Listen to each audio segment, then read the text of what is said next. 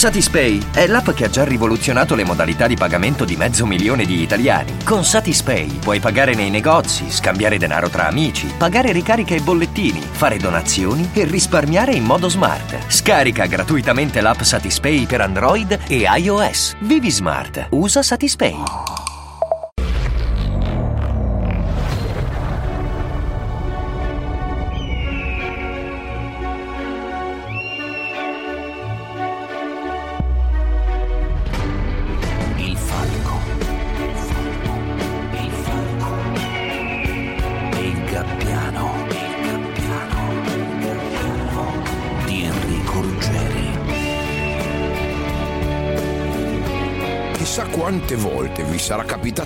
Dire o di sentirvi dire questa frase? So come ti senti. È un'espressione importante che nasconde forse più di quello che uno può pensare. Si chiama empatia, cioè una delle caratteristiche che rendono unico l'essere umano. L'empatia, la capacità di comprendere, di immedesimarsi nello stato d'animo degli altri. È una predisposizione, bisogna volerlo a volte. Bisogna anche avere interesse per il tuo prossimo e non sempre ne abbiamo. Forse la definizione stessa di empatia è cambiata negli anni. Una cosa è certa però, ci vuole grande sensibilità per essere empatici, ma anche freddezza perché bisogna evitare che questo ci possa distruggere. Bene, il protagonista della storia di oggi ha entrambe queste caratteristiche, è un uomo sicuramente empatico ma anche razionale, coraggioso. Stiamo per raccontare la storia di un uomo capace di immedesimarsi in menti non comuni, cioè nelle personalità che spaventerebbero chiunque entrare nel cervello dei serial killer. Lui si chiama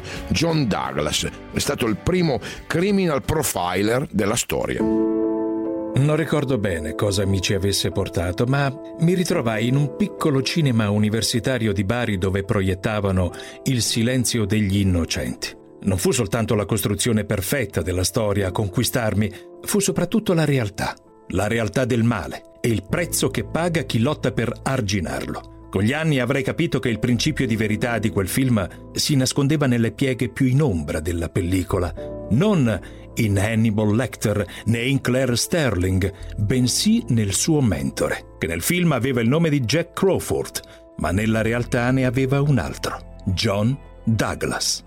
Le parole dello scrittore Donato Carrisi presentano bene la natura del protagonista di oggi. Lui, Douglas, caratterialmente è molto diverso dal personaggio del film. Una cosa in comune però ce l'hanno, sono entrambi agenti dell'FBI. In questa veste, verso la fine degli anni 70, John con il suo collega Robert Ressler avvia un progetto, un progetto innovativo nell'ambito della psicologia criminale. I due incontrano e studiano i profili psicologici dei più pericolosi assassini d'America e da questo lavoro nascerà il metodo moderno di conduzione delle indagini.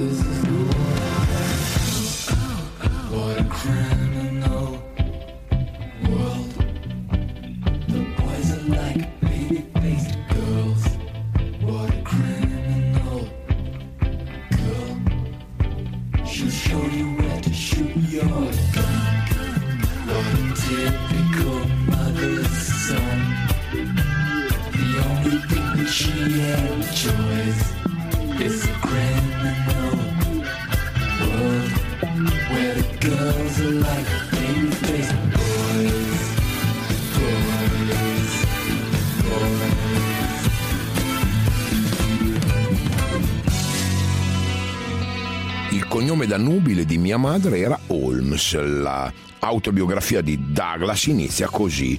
Eppure questo non è l'unico elemento che mh, mm, può far pensare diciamo, a una predisposizione o a una predestinazione, cioè a un futuro da esperto del crimine. Come spesso succede, lui da ragazzo pensava di fare altro.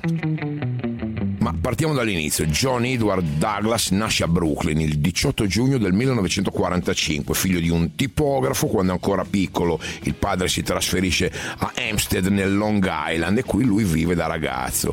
non è particolarmente brillante a scuola, però è molto attivo, peraltro è alto e robusto, è uno sportivo eccellente, gioca a baseball, a football, ha buoni risultati, ama stare all'aria aperta, gli piacciono gli animali e peraltro non ha dubbi, lui da grande farà il veterinario. Dopo la maturità nel 63 si iscrive a un college nel Montana, ci mette due anni però a capire che quella non è la sua strada, però i segnali c'erano da subito, eh, salta le lezioni, si fica nei guai con la polizia, ragazzate per carità, eh, però insomma lui non è uno studente modello e quando abbandona definitivamente l'università, quando torna a casa deve affrontare la delusione dei suoi familiari e così fa qualche lavoretto, ma nel frattempo conosce Sandy. Sandy è una bella ragazza che lavora come cameriera nel bar di un albergo. Abitando coi miei genitori non godevo di molta libertà, ma Sandy mi disse che i dipendenti dell'albergo potevano prendere una stanza a prezzo scontato e un giorno ci decidemmo a farlo. La mattina seguente di buon'ora suona il telefono. No, no! Sento che grida Sandy. Non voglio parlargli. Che c'è? domando io. Era la reception. Mio marito sta salendo. A questo punto sono sveglissimo. Tuo marito? ripeto. Non mi avevi detto di essere sposata. Al che lei mi risponde che non mi ha neppure mai detto il contrario e mi spiega che sono separati. Bell'affare, penso io.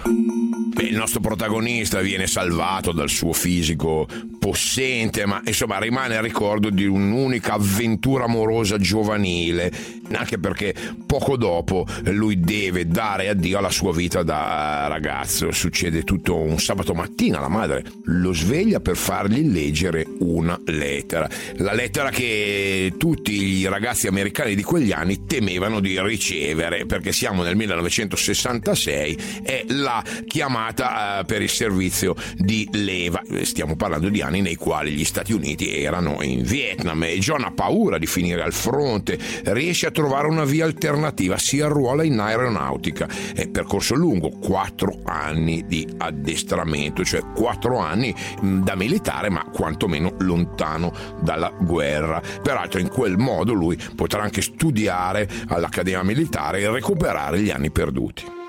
Per molti l'addestramento militare è un periodo logorante, ma io avevo una lunga esperienza sportiva alle spalle e benché in quegli ultimi anni mi fossi comportato da perfetto idiota, i rimproveri dell'istruttore non mi turbavano e poiché ero in buone condizioni fisiche, non avvertivo nemmeno la fatica delle esercitazioni. Mi qualificai rapidamente come tiratore scelto di M16.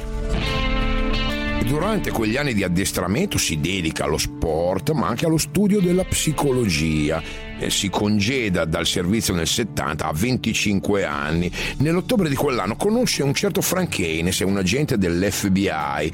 Aveva sentito parlare questo Frank Haynes di Douglas dall'ex comandante della base e vuole convincerlo a fare domanda di assunzione al bureau. John non è di quell'avviso, lui vorrebbe una carriera nel campo della psicologia del lavoro, ma Frank insiste, insomma alla fine John cede e dopo aver passato la selezione e un breve periodo di addestramento diventa un agente dell'FBI, viene assegnato al Dipartimento di Detroit.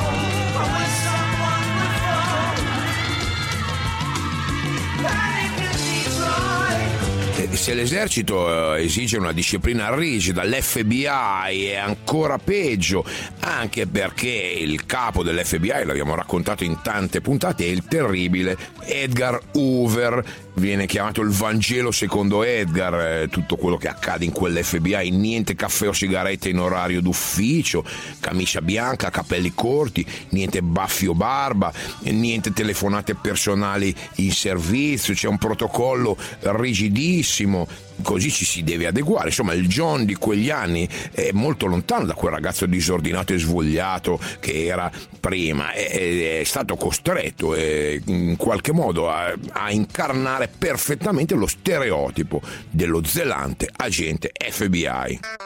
A Detroit lui divide un appartamento con due colleghi, nel frattempo però conosce una ragazza, una studentessa universitaria, si chiama Pam Modica, lei ha 5 anni in meno di lui, lui lavora già, insomma le differenze all'inizio sembrano importanti, ma la loro relazione supererà tutto questo, supererà anche il trasferimento di John al dipartimento di Milwaukee, così nel 1972 John e Pam si sposano.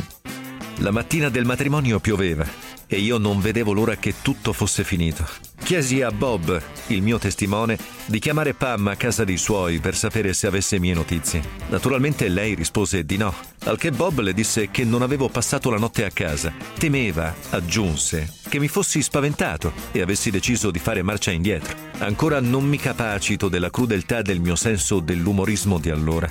Alla fine Bob si tradì scoppiando a ridere e io rimasi un po' deluso di non aver potuto sondare più a fondo le reazioni di Pam. Più tardi lei mi confessò che era talmente preoccupata che tutto filasse liscio e sopraffatta dal timore che l'umidità le arricciasse i capelli, che la possibile scomparsa dello sposo non l'aveva turbata più di tanto.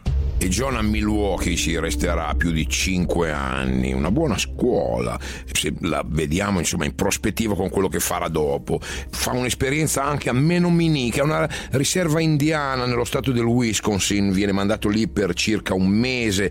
Adesso tutte le atrocità commesse nei confronti degli indiani d'America meriterebbero discorsi molto più lunghi, a volte le abbiamo anche affrontate, però va detto che in questo momento Douglas si trova a contatto con una realtà ben precisa, povertà, lo squallore nel quale gli indiani sono costretti a vivere, tutto questo porta a casi di violenza, soprattutto all'alcolismo. L'FBI è odiata, è odiata come è odiata nei peggiori ghetti di tutte le città. John eh, indaga su sei differenti casi di omicidio e non ha nessun aiuto da parte della popolazione. Si rifiutano di collaborare, pensate, perfino i familiari delle vittime. Tale è la diffidenza nei confronti dell'FBI. Insomma, una situazione disarmante e lui è messo alla prova. Peraltro deve conciliare tutto con una eh, vita familiare che deve essere più regolare possibile, anche perché nel novembre del 75 nasce Erika, la sua prima figlia. Dedicavo gran parte del mio tempo al lavoro e allo studio e toccò a Pam addossarsi la maggior parte delle nuove responsabilità. Non di meno, ero consapevole dei miei compiti e adoravo osservare mia figlia crescere. Fu una fortuna, credo, che all'epoca non mi occupassi ancora di sequestri e omicidi di minori. In caso contrario, non so se mi sarei calato con tanta disinvoltura nel ruolo di padre. Quando nacque Lorin nel 1980, invece, ne avevo già visti parecchi. Beh, la psicologia non è mai stata tenuta in gran conto da Hoover, il capo dell'FBI, che era una persona sicuramente non sottile, un po' grossolana e così a cascata erano, avevano le sue attitudini anche tutti gli agenti dei corpi di polizia investigativa. L'analisi comportamentale, per esempio, considerata fondamentale oggi, allora eh, era liquidata come fuffa di nessuna utilità. Nel maggio del 72, però, Edgar Hoover muore e con la sua scomparsa il Bureau of Investigation comincia gradualmente a cambiare.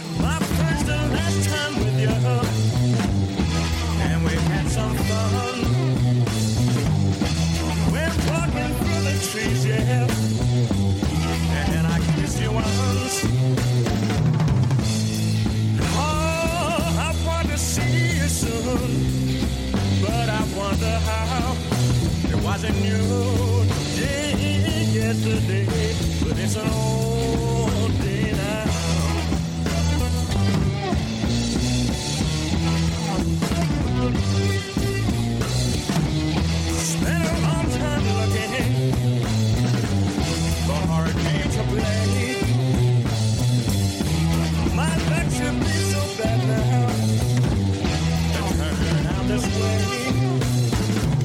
Douglas è un agente operativo a tutti gli effetti e sta indagando su casi di omicidio, ma eh, è anche sul campo, per esempio si occupa di negoziazione di ostaggi, lavora come tiratore scelto, insomma fa un'esperienza a 360 gradi, però la sua dimensione ideale rimane la psicologia, viene incuriosito dai processi mentali che stanno alla base dei reati, perché un rapinatore sceglie una banca piuttosto che un'altra, perché un assassino sceglie una vittima piuttosto che un'altra si specializza John, negli anni 70 frequenta corsi all'unità di analisi comportamentale di Quantico. E questa analisi comportamentale mm, diventa una scienza piano piano dominata da due grandi personalità, Howard Titten e Patrick Maloney. Sono agenti brillanti, sono i primi che cominciano a analizzare la scena del crimine con lo scopo di recuperare informazioni non sull'atto criminale ma sul comportamento, sulla psicologia psicologia di chi lo ha commesso e lo diceva in quegli anni anche Simenon con Maigret. Maigret indagava sulla vittima prima che sui sospetti. E, insomma, siamo all'avanguardia dell'analisi comportamentale moderna. Douglas segue con interesse i corsi di Titen e di Mallany e torna a Milwaukee e comincia, anche se riprende le sue vecchie mansioni, comincia a girare lo Stato per illustrare il modo di trattare con i rapinatori, quindi parla con i manager, con gli uomini d'affari, con i funzionari di banca e mm, in qualche modo si occupa di prevenzione, se così si può dire. Nel giugno del 77 accetta un nuovo lavoro all'interno dell'FBI, torna a Quantico e entra a far parte della famosa unità di analisi comportamentale. Quando arrivai a Quantico, Mallani stava per andarsene e Taten era ormai una sorta di guru. Di conseguenza il compito di introdurmi in quella nuova realtà ricadde sui due istruttori che mi erano più vicini per età e grado di anzianità, Dick Holt e Bob Ressler. Oltre al corso di psicologia criminale applicata, gli istruttori tenevano corsi in forma concentrata a dipartimenti di polizia e accademie in tutto il paese. Erano corsi molto popolari e il nostro intervento era spesso richiesto, soprattutto da capi della polizia e agenti anziani che avevano seguito il programma vero e proprio dell'Accademia. Affiancare un istruttore già esperto era un metodo di apprendimento rapido ed efficiente e io venni affiancato a Bob. Questo Robert Ressler, detto Bob, è del 37, arriva da Chicago, ha avuto una carriera molto lunga nella polizia militare e poi ha approdato anche lui all'unità di analisi comportamentale e diventerà il partner di John. Passeranno molto tempo assieme, sia in aula, sia in giro per il paese, nei vari dipartimenti di polizia. I due legheranno molto. Probabilmente anche grazie al confronto col collega, John sarà spinto a cercare un approccio diverso all'investigazione. Perché allora i detective lavoravano sugli omicidi cercando semplicemente un movente e un colpevole legato al contesto della vittima. Ma alcuni assassini sfuggono a questo sistema, scelgono le vittime apparentemente a caso e questo li rende più difficili da identificare, li rende più pericolosi. Qui Douglas ha un'intuizione geniale, un'idea che diventerà sicuramente il suo più importante colpo d'ala. I can't seem to face up to the facts. I'm tense and nervous and I can't relax. I can't sleep cause my bed's on fire. Don't touch me, I'm a real live wire. Psycho killer, qu'est-ce que c'est? Fa fa fa fa fa fa fa fa fa fa better run, run, run, run, run, run, run away.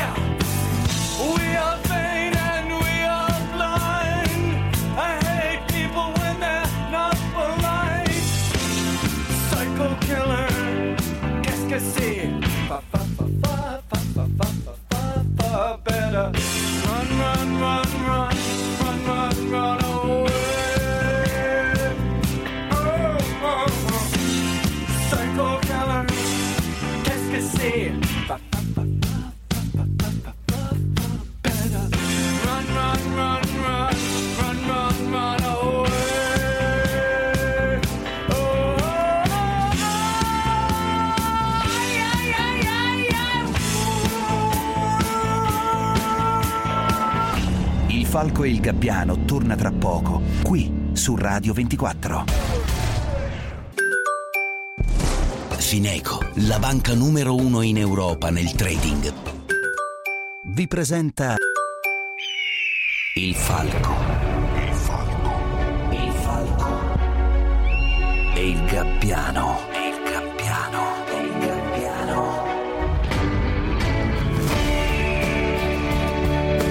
Stiamo raccontando la storia di John Douglas, l'agente dell'FBI che ha rivoluzionato l'approccio all'indagine criminale. Abbiamo parlato della sua adolescenza, della sua carriera militare, dei suoi studi di psicologia e poi dei suoi tentativi di applicare i suoi studi nell'ambito investigativo fino ad arrivare all'insegnamento insieme a un collega Bob Ressler. Lui sta girando accademie militari, uffici di polizia per tenere corsi di psicologia criminale. Sta cambiando il volto dell'FBI e della polizia americana. Abbiamo sempre guardato al movente come bisogno o bramosia, giusto? Uno ruba una TV per venderla e comprare droga. Esatto. Ma se mentre è in casa ruba anche le mutandine di tua moglie, Se le rubasse a mia moglie sarei sbalordito. non le vuole vendere, quindi perché lo ha fatto?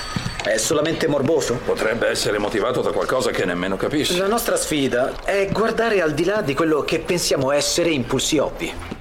Affrontando argomenti come questo, John e Bob si trovano spesso di fronte a un problema allo studio della meccanica dell'omicidio, dei possibili moventi. E in certi casi non è sufficiente tutto questo a scovare gli assassini, i motivi che portano un uomo a ucciderne un altro possono essere mm, ovviamente molto diversi, c'è una categoria criminale che agisce senza avere un legame con la vittima, senza necessariamente averlo. Oggi li chiamano serial killer, assassini seriali. Bene, questa espressione l'hanno inventata proprio loro, Douglas e Ressler, i serial killer pluriomicidi, dalla natura compulsiva, uccidono perché hanno bisogno di farlo, non perché le vittime abbiano fatto qualcosa di male, non perché possano trarre del tornaconto dalla morte di qualcuno. Naturalmente il discorso è molto complesso, stiamo semplificando, quello che ci interessa è comunque comprendere le motivazioni di Douglas e Ressler. Loro vogliono capire perché un serial killer uccide e se mh, le azioni di, di questi personaggi disturbati possono in qualche modo essere previste. È la cosa più importante. Io e Bob avevamo tenuto un corso a Sacramento e il giorno dopo, mentre eravamo in viaggio, mi capitò di osservare che molti criminali di cui discutevamo erano ancora vivi e che gran parte di loro avrebbe passato in carcere il resto della vita. E se fossimo andati da loro a chiedergli il motivo delle loro azioni e cercare di coglierne il punto di vista, era un tentativo che valeva la pena di fare. Eh, L'idea è azzardata, Bob eh, è d'accordo, eh, bisognerà convincere i superiori, al Federal Bureau ci sono grosse riserve sull'ipotesi di avere un contatto diretto con i condannati. Per i federali, eh, dare la parola a un criminale, anche se per studiarlo, è considerato qualcosa di moralmente scandaloso. Eh, il motto di Bob è meglio chiedere perdono che permesso. Con questo spirito i due cominciano a visitare le carceri in maniera ufficiosa, insomma sta prendendo forma un progetto senza precedenti, perché Douglas e Ressler intervistano uno tra i più pericolosi assassini d'America, Ed Kemper. Eh, Lui è condannato a diversi ergastoli, ha ucciso e smembrato sei autostoppiste, poi ha ammazzato la madre, un'amica della madre, poi si è costituito perché eh, ha detto non ero diventato celebre come avrei voluto. Un uomo che quando in tribunale gli viene chiesto quale punizione ritenga adeguata alle sue colpe, risponde la morte per tortura. What did I do to deserve such a fate? didn't really want to get involved in this thing.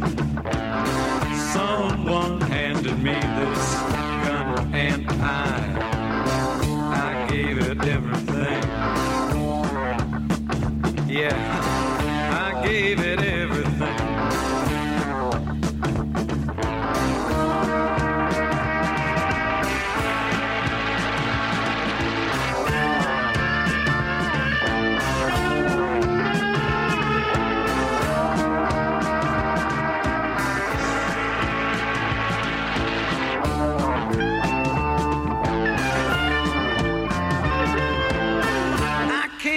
to this life.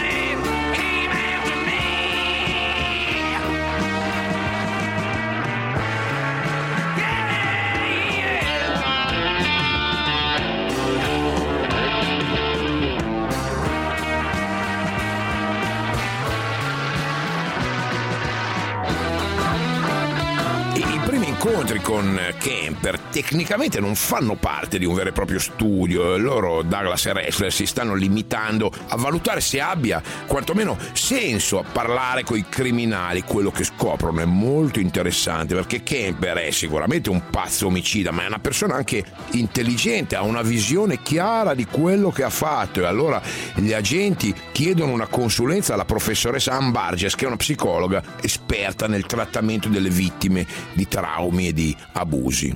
Kemper mostra una totale assenza di rimorso, mancanza di una struttura emotiva profonda, nessuna capacità di rispecchiarsi nelle esperienze altrui. Lo ha capito dalle mie note. Sarebbe stato più chiaro se avesse registrato e trascritto l'intervista integralmente, ma sì, Stai dicendo che non pensi che il nostro intervistare degli assassini sia folle? è proprio l'opposto. Voglio dire, è folle come lo è qualsiasi idea davvero innovativa al riguardo. Ovviamente dovete metterlo su un piano più formale. Ci vorranno molto tempo ed energia per espanderlo in un progetto più ampio con uno specifico questionario. Poi confrontare, comparare e pubblicarlo. Pubblicarlo? Non potete tenere le vostre scoperte solo per l'FBI. Voglio dire, dovreste farne un libro. Un libro? Ehi, apprezziamo la tua fiducia, ma non eravamo autorizzati neanche a mandarti quelle note. Non possiamo pubblicizzare in nessun modo quello che facciamo. Perché no? Il Dipartimento ci ha concesso solo i weekend e un ufficio nei sotterranei. Abbiamo gli studenti e i corsi esterni e non possiamo mollare tutto. Corsi esterni? Non avevo capito che tutto questo non fosse ufficiale. Potremmo renderlo ufficiale, potremmo farlo facilmente. Poi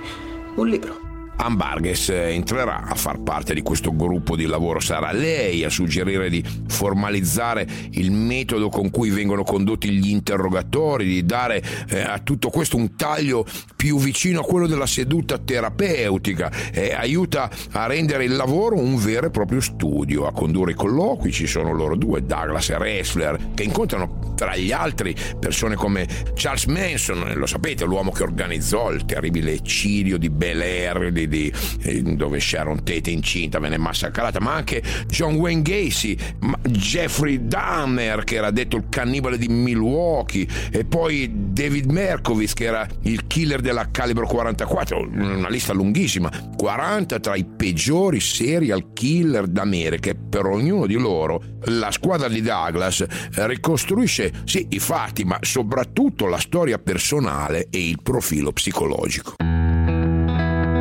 Nel 1983 avevamo completato uno studio approfondito su 36 individui e raccolto dati relativi a 118 delle loro vittime, in gran parte donne. Da questo studio emerse una metodologia migliore per la comprensione e la classificazione dei comportamenti violenti. Per la prima volta era possibile stabilire un nesso fra ciò che accadeva nella mente dell'assassino e le tracce da lui disseminate sulla scena del crimine. Questo, a sua volta, portò a metodi di indagine e cattura più efficaci, anche se il viaggio nella mente dei criminali è una ricerca di cui ancora non si vede la fine. I serial killer sono assassini che imparano dall'esperienza. A noi spettai il compito di imparare più in fretta di quanto facciano loro. È chiaro, è un pozzo senza fondo la mente di un criminale, però ehm, il fatto che Douglas e Ressler individuino dei comportamenti ricorrenti è molto importante, il modus operandi, il modo tipico di agire. E grazie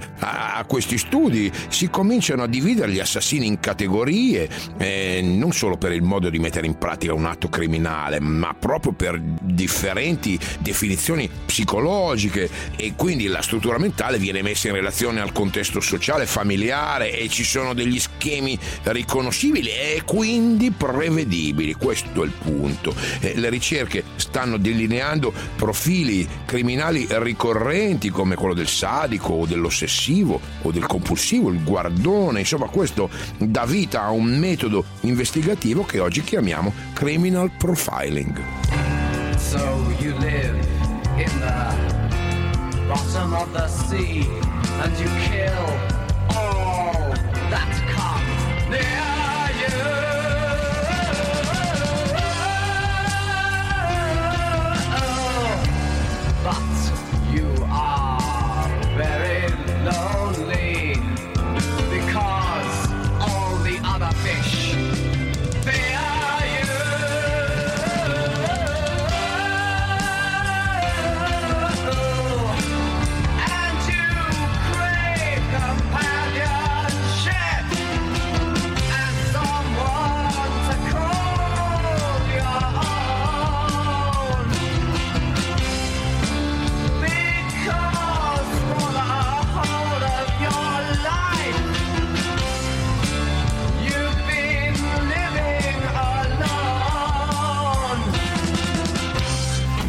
Il Falco e il Gabbiano torna tra poco, qui su Radio 24.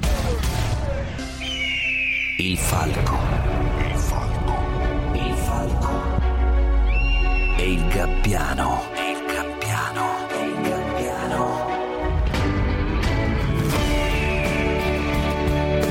John Douglas ha rivoluzionato il metodo di indagine criminale, ha dato spazio alla psicologia in un ambiente nel quale la psicologia era considerata un vezzo, un lusso, una cosa inutile. Non ha fatto tutto da solo, ha avuto dei partner eccellenti, Bob Ressler, il suo collega, poi la professoressa Ann Burgess, ma l'intuizione che ha portato a tutto questo è sua, è di Douglas, l'intuizione di parlare direttamente con l'assassino, col serial killer, riuscire a creare, come dire, una specie di empatia eh, con questi personaggi per capire i loro meccanismi e quindi eventualmente un giorno di poter prevenire determinati atteggiamenti criminali in qualcun altro. Dopo una fase di sperimentazione questo tipo di servizio diventerà molto popolare, eh, anche se per anni mh, per i dipendenti del bureau l'analisi dei profili psicologici sarà ancora a lungo, insomma una pratica difficile da comprendere. Intanto siamo arrivati ai primi anni Ottanta, lui è nel pieno della sua attività di consulenza, tratta una media di 150 casi all'anno, vuol dire uno ogni due giorni o poco più, eh, lavora con diversi uffici in tutti gli Stati Uniti, questo vuol dire per lui anche spostarsi in continuazione da una città all'altra, anche perché per qualche tempo lui è l'unico profiler del bureau, il lavoro è tanto, deve fare una selezione, deve scegliere quali casi seguire, poi negli anni la sua unità viene ampliata, arrivano, insomma, arriva a contare una decina d'agenti, lui viene nominato responsabile del programma di criminal profiling, ha diritto a scegliere, a istruire i suoi collaboratori, molti diventeranno suoi amici personali, insomma il confine tra lavoro e vita privata diventa labile, questo non è un bene perché portarsi il lavoro a casa è quasi sempre negativo, quando portare il lavoro a casa vuol dire eh, avere nella testa la storia magari di un serial killer e, e questo può provocare danni in famiglia e infatti i rapporti con Pam cominciano a logorarsi. Nel 1993 io e Pam ci separammo dopo 22 anni di matrimonio. È probabile che al riguardo le nostre versioni divergano, ma alcuni fatti sono innegabili. Passavo troppo tempo lontano dalle nostre figlie, che stavano crescendo, e quando ero in città ero talmente indaffarato che Pam doveva comunque cavarsela da sola. Finimmo per frequentare ambienti diversi. Nell'impossibilità di parlare coi suoi amici del mio lavoro, avvertivo sempre più forte il bisogno di stare con chi poteva capirmi. Può sembrare egoista, ma quando si passa la giornata a cercare di immedesimarsi in un assassino, parlare col vicino della staccionata da tinteggiare o della collocazione del bidone dei rifiuti non è altrettanto stimolante.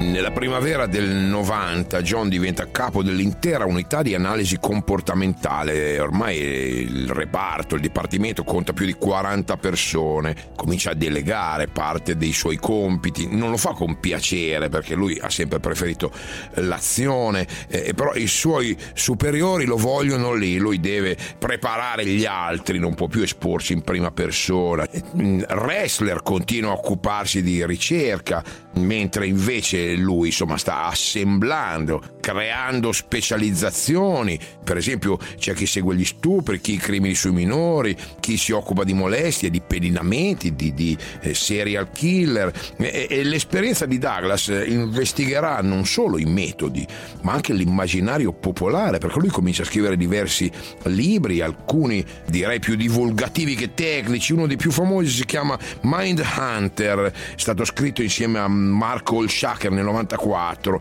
e da questo libro abbiamo tratto i contributi che avete sentito in puntata, ma c'è anche una serie tv omonima ispirata alla biografia, i libri di Douglas diventano negli anni una Bibbia non ufficiale per molti sceneggiatori moderni, insomma portano a riscrivere il concetto diciamo di crime fiction così come oggi lo conosciamo.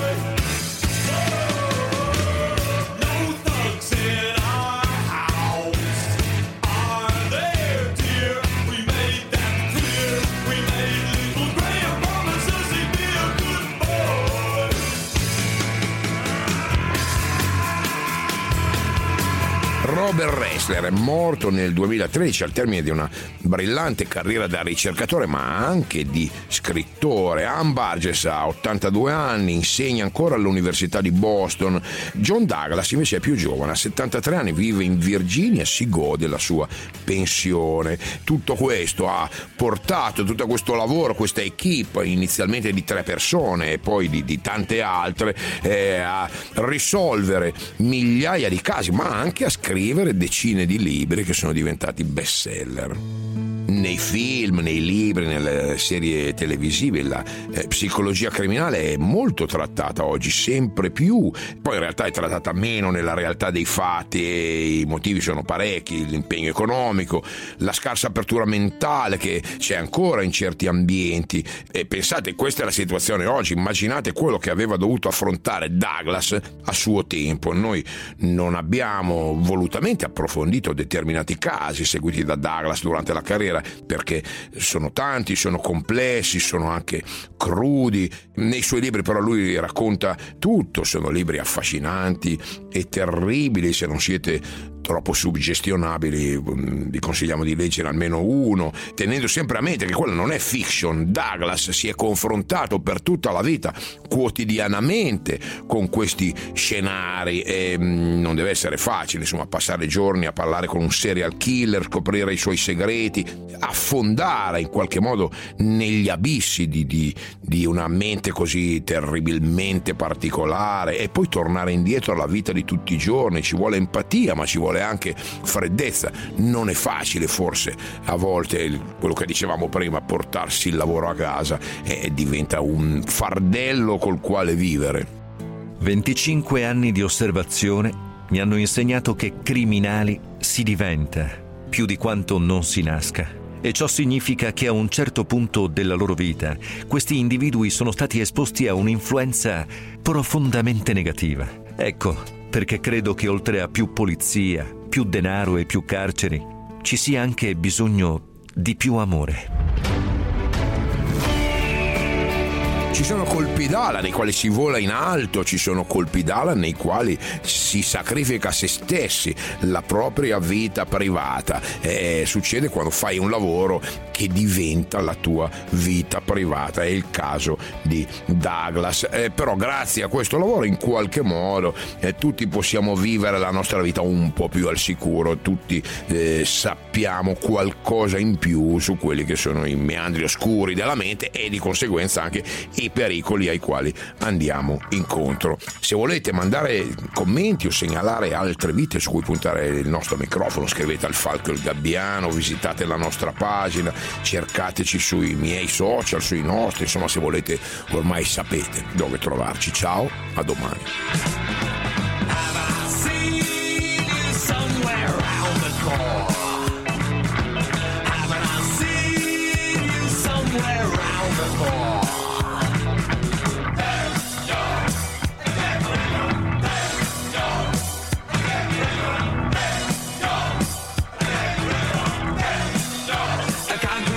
Freedom.